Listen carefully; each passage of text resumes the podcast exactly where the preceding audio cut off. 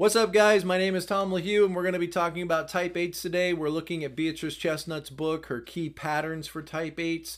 And so far in these videos, we've talked about the key pattern of being in charge, engaging in conflict, taking action to address unjust situations in life or fighting injustice, uh, operating at a high level of intensity. And today we're going to look at the last one in this section where she says, seeking vengeance vengeance. Okay, so we're going to talk about it. Um, let's see what she says. Notice if you tend to think about what you will do in response to other people's actions. So, are you reactive? Are you able to restrain your reactive nature? Uh, do you tend to think like something was just somebody just infringed upon me, or somebody just tried to restrain me, or somebody just tried to take advantage of me? Um, notice that tendency to think about what you will do, or maybe to just respond, to just impulsively respond back toward people if you feel like they're pushing in on you in some way or trying to restrain you in some way. When you don't like them or you find them hurtful, wrong, or unfair. So notice your tendency to push back against someone that you don't like to undermine them, to challenge them, or somebody that you think is unfair or is unjust. Uh, observe yourself to see if you sometimes become aggressive and uh, in direct proportion to how much you deny your own sensitivity. I think I messed that up. Let me see here again. Observe yourself to see if sometimes you become aggressive in direct proportion to how much you deny your own sensitivity as a way of getting back to people without being fully aware of the ways that they may have hurt you. I think what she's saying is sometimes maybe you don't think of yourself as a sensitive person.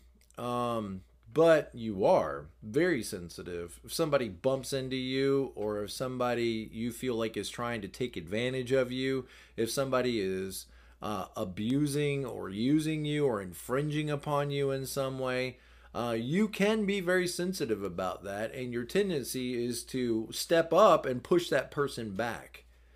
Uh, to push that threat back. You know, think of it like this when your sin is lust, you tend to project that out into the world as though that's everyone else's sin. And you can imagine if you live in a world where you believe that other people are going to use you and your stuff to their own personal advantage, then it's going to give you this kind of a posture like eights have of being ready to defend themselves against people that are going to try to take advantage of me hey, everybody out here, they're just going to try to do what's best for them and they'll just plow right over you and they'll take your stuff and they'll use your stuff and they don't care. They treat people like they're just animals. They treat people just like they're robots. They don't care about people's value. And so you got to stand up to, for yourself. You got to push back these threats. When your sin is lust, you project lust out into the world as though everybody else is going to treat you this way. In other words, of course they're going to lay fight cards down, so you better be prepared to lay a fight card down. Although, you know, the reality is the Enneagram helps us to see that everybody else has their own sins that they're struggling with, and the rest of us, lust is not our primary sin.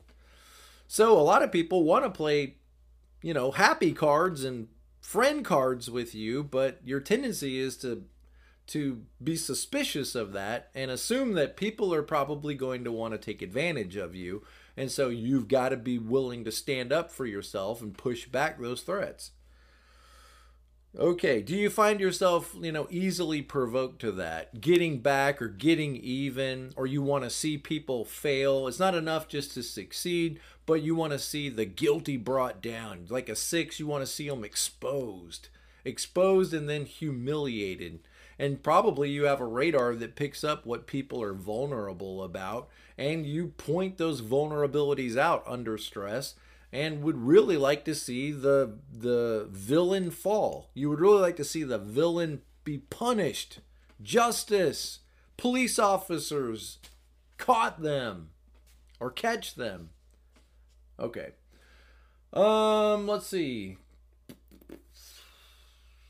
Do you tend to let your vengeance take different forms and explore the possibility that you may not always know the difference between healthy anger and, and a vengeful aggression. To you, it's going to feel like healthy anger. Like, of course, this is wrong. Something's been unfair. Something's unjust. Something needs to be done about this. And in other words, you could say, you know, your truth feels like the truth. I think ones tend to try to understand what the truth is and then align themselves with it. And I think with eights, it's a little bit more like I'm feeling this, so this is the truth. And it can be a helpful distinction when you realize, like, this is what I feel, this is what I believe, and this feels right and true to me, but that isn't necessarily the objective truth or the objective standard by which I should judge everything. So, are you able to discern between when this is one of those moments when you are objectively in the right and when you're just filled with vengeful passion and intensity to get even or to bring this sucker down? Are you able to tell the distinction? Can you calm yourself, for example, and say, whoa, whoa, whoa, before I let this horse out of the gate, do I really want to chase it all the way to Texas? Am I really wanting to mess with this? Before I let loose of the dragon, you know, is this really a fight I need to get in, for example? And am I really being motivated here by righteous indignation? Somebody has violated the, the truth or righteousness and I need to call it out like a prophet. Is that really my motivation? Or am I just upset, frustrated, because somebody got the better of me, or somebody's trying to control me, or somebody's trying to take over where they don't belong, and I just don't like it. And I don't want them to tell me what to do or to think they can tell me what to do. Are your motives clear to you? It's worth pausing and reflecting on and thinking about.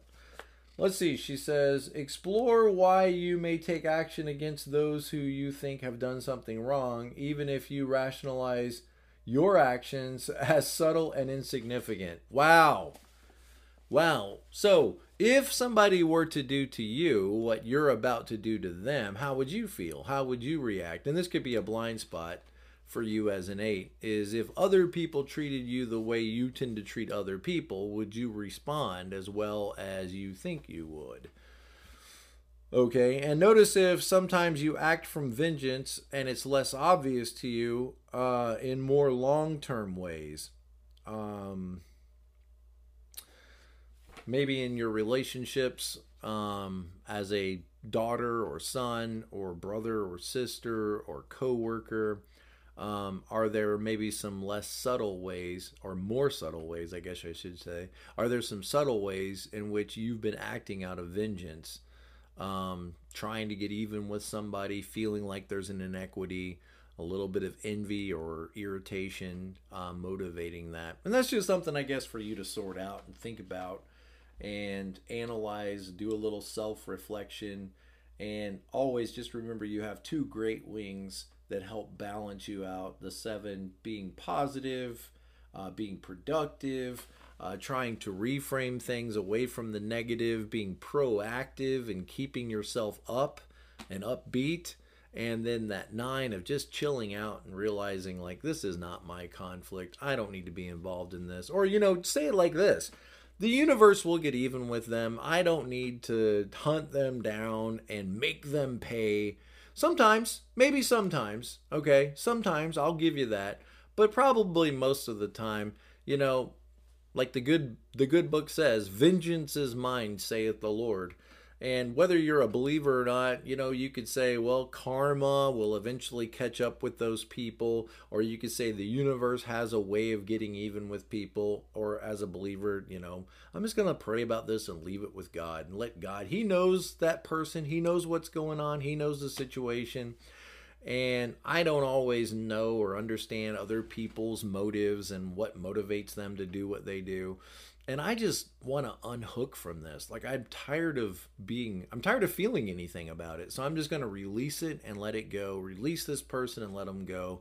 And I tell you what, you'll be a lot more positive, you'll be a lot happier in life and you're going to look a lot more like a 2 instead of like that dark side of a 5. you know, you're going to look a lot more compliant with life. And how does that word even feel to you? Compliant. But at your best, the assertive eight becomes more like a compliant, caring, helpful two. And that's probably really hard to do when you're filled with anger and frustration and vengeance and somebody did me wrong. It's probably hard for you to ever enter that two space. And, well, it's just something for you to think about. And as always, I'll see you next time, guys, and be present to life.